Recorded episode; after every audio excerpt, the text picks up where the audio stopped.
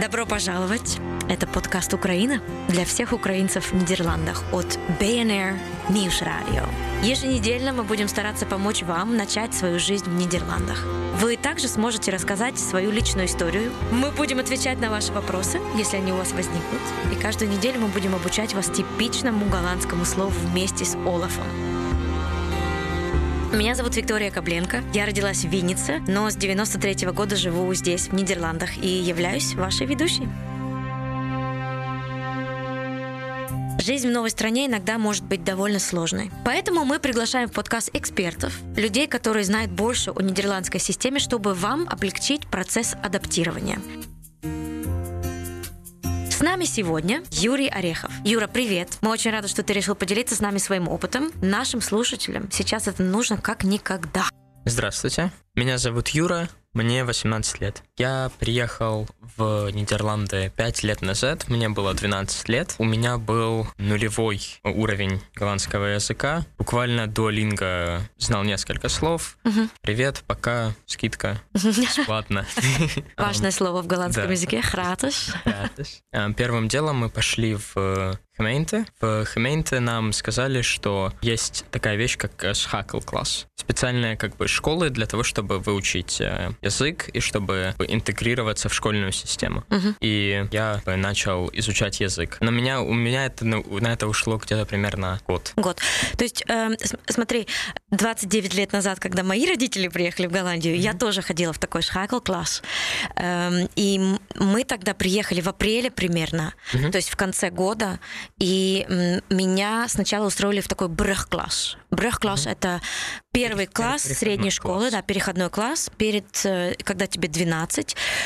И после школы я тоже учила э, голландский язык, но мне давали возможность все-таки со всеми уроками находиться в классе и хотя бы как-то вращаться mm-hmm. в этой системе. У тебя тоже было такое, или ты только был в этом шакелкласс? Первый год я находился в шакелкласс, и в этом шакелкласс он специально построен на том, что ты приезжаешь с нулевым уровнем языка. Эм, таких в Амстердаме таких всего два. Э, я ходил в школу, называется, сейчас она называется Montessori-Liseum-Ostport. В нее приехали, ну, из всех разных стран приезжали люди, когда вот они вот в одном я классе поняла. Вместе. Да. Я хочу уточнить, что так как это большой город, mm-hmm. и здесь много школ, то в такой школе есть возможность сгруппировать такой класс. Мои родители тогда приехали в очень маленькую деревню, mm-hmm. и мне нужно было пятнадцать километров в день ездить на велосипеде в школу, и в этой школе, естественно, не было столько детей из э, других стран, чтобы yeah. сформировать вот этот шакелкласс.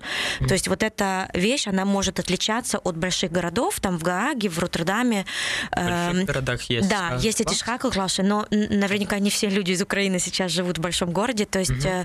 да, есть, есть две опции. Да, то есть, если, например, ты живешь где-нибудь в деревне, то очень часто шакелклассов нет, обычно тогда помещают людей, как говоришь, в брехкласс. Да, э, смотри, значит, ты там э, учил голландский год, то есть э, угу. с утра до вечера, там с восьми до трех э, э, у тебя были уроки голландского? У нас это было так, что когда я только приехал, э, меня поместили в так называемый all-класс, то есть как all, как zero, да, zero, ноль, как да. нолик, да, и в нем мы учили, ну вот я был в нем в три месяца всего. Э, у разных людей занимает э, время, ну как бы время изучения именно в all-классе по-разному, то есть я знаю, что у некоторых это занимало год, у других полгода, у меня это заняло шесть месяцев, ибо я шибко одаренный.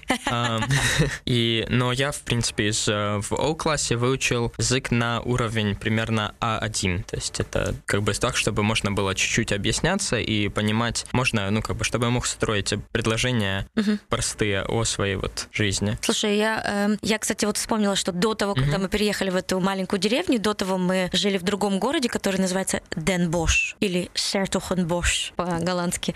Эм, я там тоже ходила в такой типа шакелкласс, и uh-huh. в моем воспоминании я помню, что были э, люди старше меня или намного намного младше меня, например, из, из Сомали или из каких-то стран, языки которых очень сильно отличаются от uh-huh. и русского, и английского, и голландского на тот момент. И я помню, как мои успехи в голландском языке не, э, не могли двигаться дальше, потому что учитель пытался держать все-таки какой-то уровень, который был бы удобен для всех детей и не только детей. У тебя вот э, твое ощущение, что вот этот шаkelklas, он дал тебе такой толчок? Uh-huh. Или если бы ты занимался дома э, э, с каким-то учителем дистанционно, ты бы мог выучить его быстрее? Я думаю, что шаkelklas э, все-таки дал мне именно толчок. Я думаю, что это очень хорошо, когда ты можешь заниматься с другими людьми, которые, ну, как бы тоже пытаются выучить язык вместе с тобой, потому что тогда ты сможешь с ними общаться, ты сможешь, ты находишься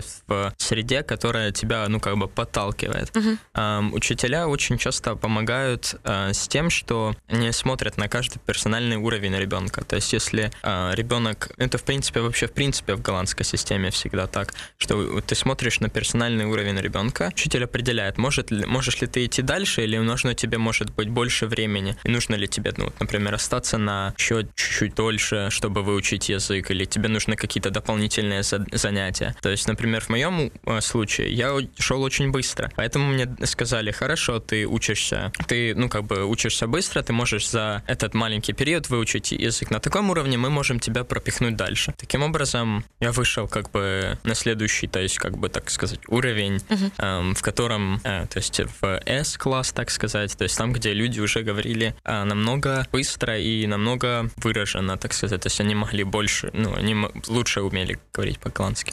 Смотри, и, то есть, после шести месяцев в этом шаkelklas uh-huh. ты попал в brugklas? Uh-huh. Или когда ты попал в класс, где были только голландские дети? В моем случае это было через год. Угу, через год. И это был брюхкласс или уже второй класс? Это был уже второй класс. Угу. У меня э, был как бы такой как бы брюхкласс, но в нем э, были дети из других стран. Поняла. А предметы как биология, там, И... география, угу. они у вас тоже были? Да, были тоже предметы, такие как био... в первом классе, который О-класс, uh-huh. в нем в основном был именно только голландский. У нас было примерно эм, шестнадцать часов в неделю, посвященными, примерно шестнадцать часов, по-моему, если не память даже меняет, только голландскому языку посвященными. Как бы вот на С-классе, в следующем уровне, так сказать, там было уже намного больше других предметов. Других предметов. Да. Была физика, была химия, была математика, французский. Немецкий. Да. да. Французский э, тоже появляется. Да, я помню, э, когда я приехала вот в апреле, и у меня было какое-то тоже базовое знание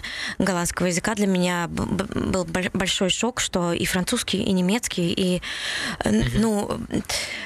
Но на самом деле я хотела тоже поделиться тем, что вот у меня была классная руководитель, она преподавала французский, и она заметила тогда у меня, что образование по математике, mm-hmm. по биологии, несмотря на то, что я не могла выразить его в голландском языке, mm-hmm. оно все-таки было. И благодаря тому, что она именно индивидуально во мне это нашла и увидела, то на классном э, собрании mm-hmm. vergadering, э, mm-hmm. помоги мне. Классное собрание. Классное это собрание, да, видишь? Есть, да. Э, на классном собрании она смогла увидеть, убедить других учителей, что чтобы мне не, не оставаться еще на год и на, не начинать опять сначала этот брюхкласс, и чтобы сразу идти во второй класс. Ну, согласись, mm-hmm. с апреля по сентябрь. Ну, да. Но она мне дала очень много домашнего задания, сказала, так, тебе три месяца. И я помню, тогда еще не так быстро можно было выучить язык, как сейчас, потому что это было двадцать лет, сколько? Mm-hmm. Это было тридцать да. лет назад. И я помню, я пошла в библиотеку, взяла книгу, которую я читала и слушала одновременно. Еще да, с, с таким вокменом. И вот для меня это, потому что некоторые нужно понять, когда ты учишь язык, или ты визуал, mm-hmm. или ты все-таки ушами mm-hmm. учишь. И если ты для себя понимаешь, каким образом вот эта информация у тебя остается эм, эффективнее всего, то да, тогда и можно поднажать на, на язык. Mm-hmm. Так, давай разбираться дальше. Значит, ты по- потом пошел во второй класс. Как они поняли, какой у тебя уровень? Потому что в Голландии есть э, mm-hmm. разные уровни. Расскажи немного про них. А, да, про э, уровни. Значит, в Голландии система делится на три уровня. Есть э, МАВО, есть ХАВО и есть ФВО. Э, это аббревиатуры. МАВО — это как бы самый низкий, можно так сказать, уровень образования. Он еще делится на три разных подуровня, но обычно МАВО — это вот самый низкий уровень, в котором ты можешь после четырех лет идти в более выс- высшее эр эс эй. Это практайк-школ, как практи... ну, школа... То есть это как бы подготовка для практических да. профессий. Да, для то практических есть если ты хочешь профессий. Стать электриком или там... Ну, ну, механиком, механиком, да, да то это, например. То есть, грубо говоря, это что вот раньше у нас на постсоветском пространстве было восемь классов. Да. Да? Да, что-то так типа есть, того. Да, как да. в девять классов, и вот ты как бы да. как выходишь, то есть у тебя, получается, меньше времени, например, занимает. Uh-huh. Um. Но давай уточним, что если ты закончил МАФО, uh-huh. и ты... Эм... Хочешь перейти на ХАВО, ты можешь это всегда сделать. Вот. За дипломом МАВО ты можешь эм, идти дальше. Просто это занимает больше времени. Да, но я еще хотела подчеркнуть, что если ты, например, у тебя в мечтах поступить в университет, то с дипломом МАФО ты это, к сожалению, сделать не можешь. Да. Потому что, чтобы, по- чтобы поступить, поступить в университет... в университет, тебе нужен именно диплом ВВО. Но я хочу заметить, что диплом ВВО — это именно ну, университет в понимании нашем и в понимании голландском — это две разные вещи. Да, я это... рада, что ты это да. подчеркиваешь. Это, то есть, ХАВО, если, например, вы, как бы университет в нашем понимании — это именно ХАВО. То есть это бой все-таки как бы практическая сторона, но она еще все равно как бы она более высшая. То есть если вот как бы в наш в наше понимание это по сути вот ХАВО, и после этого ты идешь в ХБО, это как наш университет. Если ВВО, то это именно академический уровень, то есть это почти что пи эйч ди, ну как бы можно с ВВО пойти на пи эйч ди. Ну, но ты идешь сначала можно... на бэчелор, а потом да, на, да, бэчелор, на пи эйч ди. Да, потом, то есть это намного выше уровень образования. То есть и ХАВО занимает эм, пять лет всего образования, и ВВО шесть лет. Ну и ВВО еще э, есть гимназия, где mm-hmm. ты, кроме всех предметов, которые ты тоже учишь в ВВО, учишь латынь и древнегреческий. Да, первые три года, а потом э, в нем выбираешь либо латынь, либо греческий. Скажи мне, ты еще помнишь, все-таки это было пять лет назад, и ты mm-hmm. тогда был двенадцатилетним мальчиком, э, какие документы твои родители э, собирали, чтобы тебя оформить в эту школу? И... Амстердам — это один из самых больших городов Голландии, и тут очень много школ, и я знаю из местных, что от, выбрать школу своему ребенку не так просто. Как это было для вас? Ну, я знаю, что мои родители, когда мы подавали мои документы, это был мой паспорт и мой аттестат за прошлый год. Перевод. Перевод аттестата. От аттестата. А потом, когда мы уже выбирали школу дальше, когда я вышел из эм, Hakelklas, когда у меня был уже достаточный уровень голландского, мне помогала именно школа. То есть я пере- переводился по... Ну, есть коалиция школы, мы, я переводился по этой как бы коалиции. То есть они просто передали мои документы другой школе, которые они, в котором они работали вместе. Uh-huh. Поэтому в моем случае это было легче. Но, насколько я знаю, если переводиться в другую школу, которая не находится в коалициях, то нужно будет эм, подавать документы, ну, как бы, то есть аттестат за год и эм, от школы двис, то есть эм, решение школы uh-huh. за... Да. Куда тебя, какой у тебя уровень? И так я далее. Почему спрашиваю про уровень, потому что явно украинский уровень, но это наши в голландском языке есть хорошее выражение сравнивать яблоки с, с грушами, да, то mm-hmm. есть, ну так как система в Украине не синхронно идет с системой в Европе, это очень сложное сравнение. Обычно, mm-hmm. когда дети в Голландии заканчивают basisschool, то есть базовое обучение, и они в группе восемь, то есть тогда им как раз одиннадцать лет. Там они сдают тест, так называемый Cito-toets, тестируют их разные когнитивные способности, и вместе с их социальными способностями совет школы mm-hmm. будет либо МАФО, либо ХАФО, либо ФВО.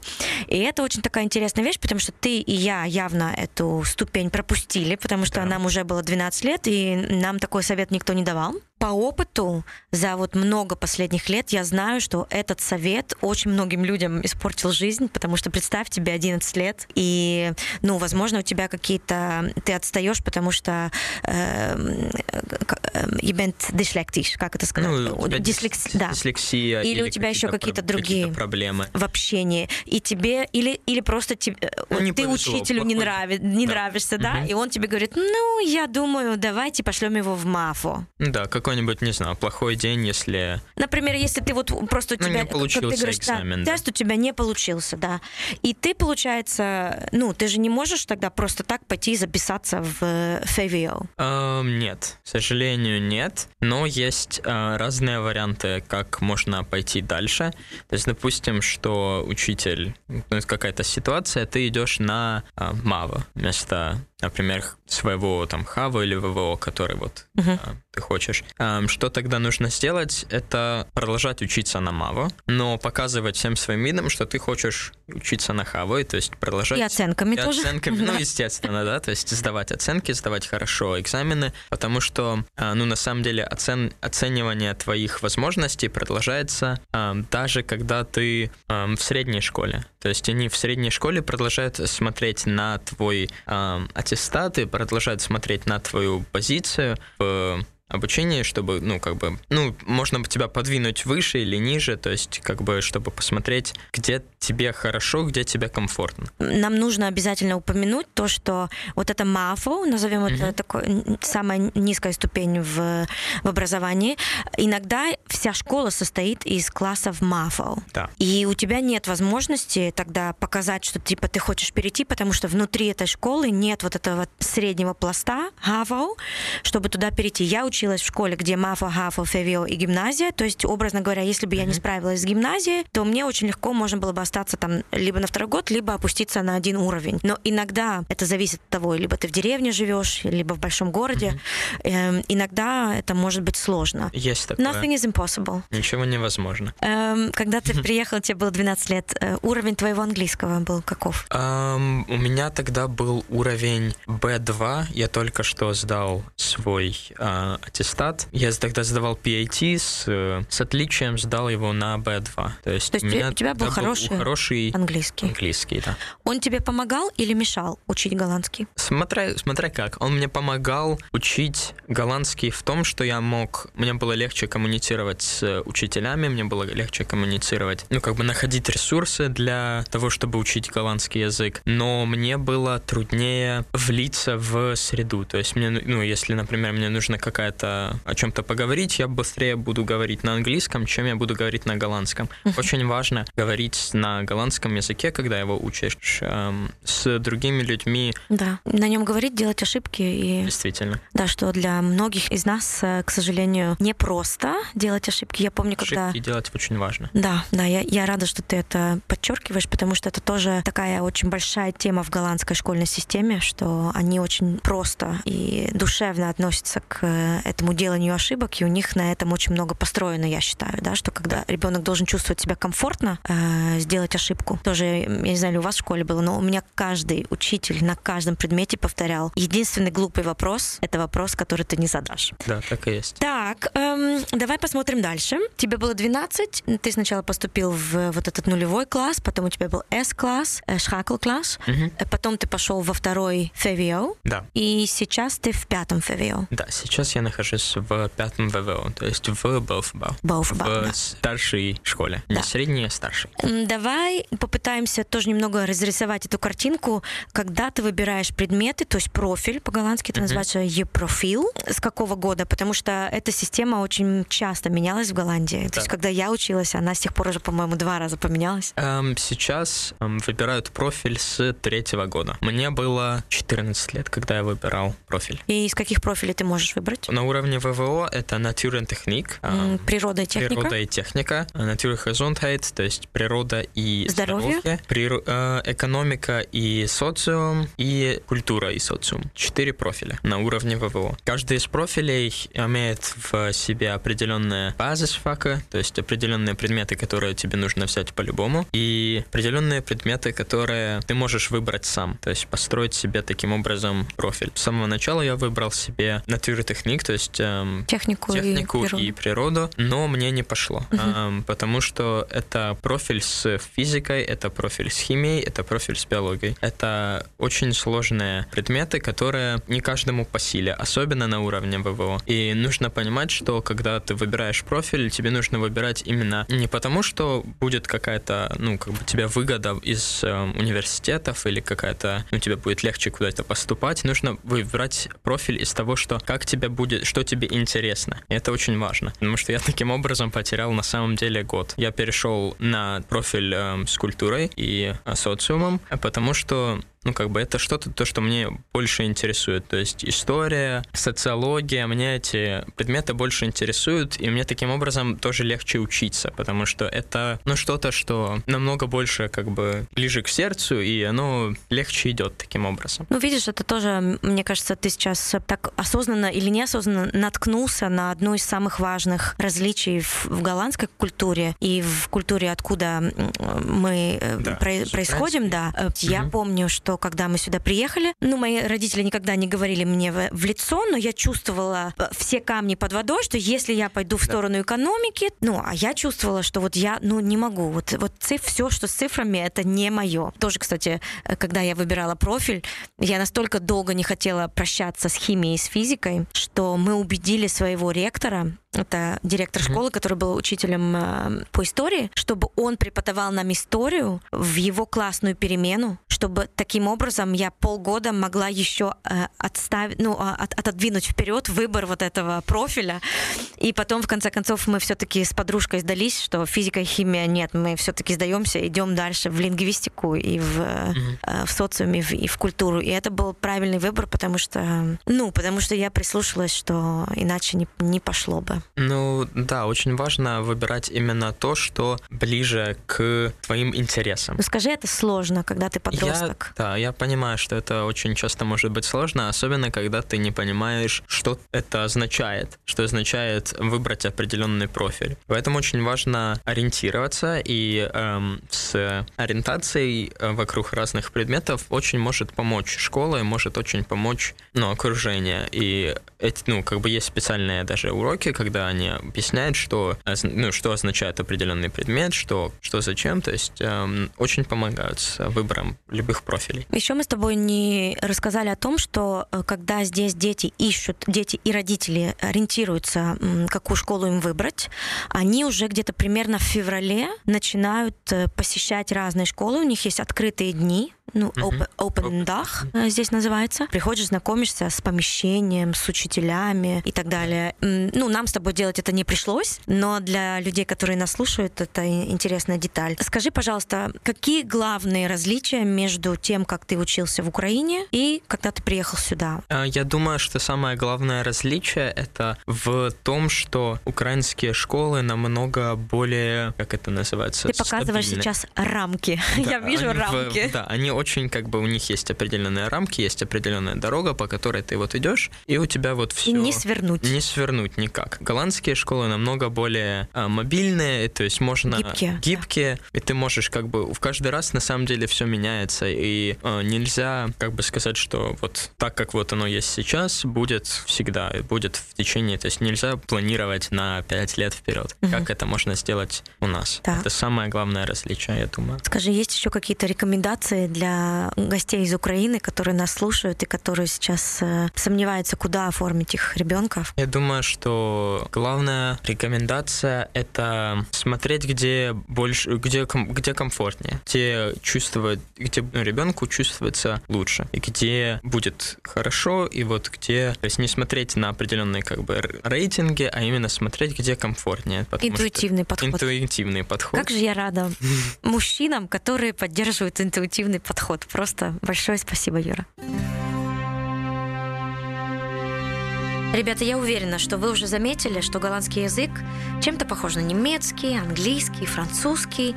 Ну, такой себе винегрет языков. Но не все так страшно, как вы себе думаете. Стоит просто начать его изучать. И в этом нам поможет Олаф Кунс, журналист и писатель из Нидерландов. Мы уверены, что его слова недели пригодятся вам в разговорах с местными жителями. На этой неделе слово «Melk». Доброго ранка, дорогие друзья. Меня зовут Олаф Кунс, я журналист и писатель. И мы с вами будем учить нидерландский язык. Ну, то есть, пару важных слов. Сегодня очень простое слово, которое, может быть, вы так и уже знаете. «Melk» — это молоко.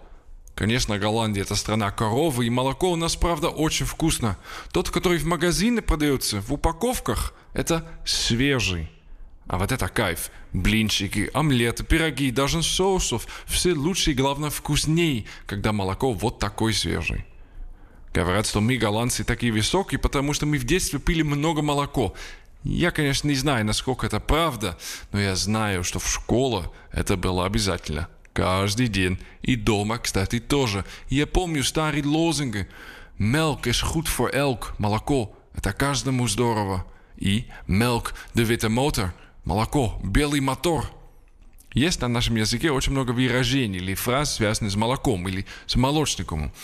Но лучший из этих примеров, это когда вот вы прямо сейчас. Это лето, и вы не выходите на улицу, и вы не загораетесь на пляже или где-нибудь еще. Тогда руки и ноги у вас будут белые, и мы их так и будем называть. Не нога, а melkfles, бутылка для молока. Мелк может быть вкусный у нас, но я его давно уже не пью. Не могу сказать, почему нет. Наверное, потому что в детстве это было чересчур. К счастью, есть куча альтернатив сейчас. От кокосового молока до молока из овсяного каши. Классно. Пейте на здоровье. И до побачення. Tot ziens. Если у вас есть какие-то вопросы о жизни в Нидерландах, пишите нам на украина собака би эн эр точка эн эл или в телеграм-канале би эн эр Украина. Мы ответим вам и постараемся помочь. Спасибо, что слушаете. Берегите себя. Все буде Украина.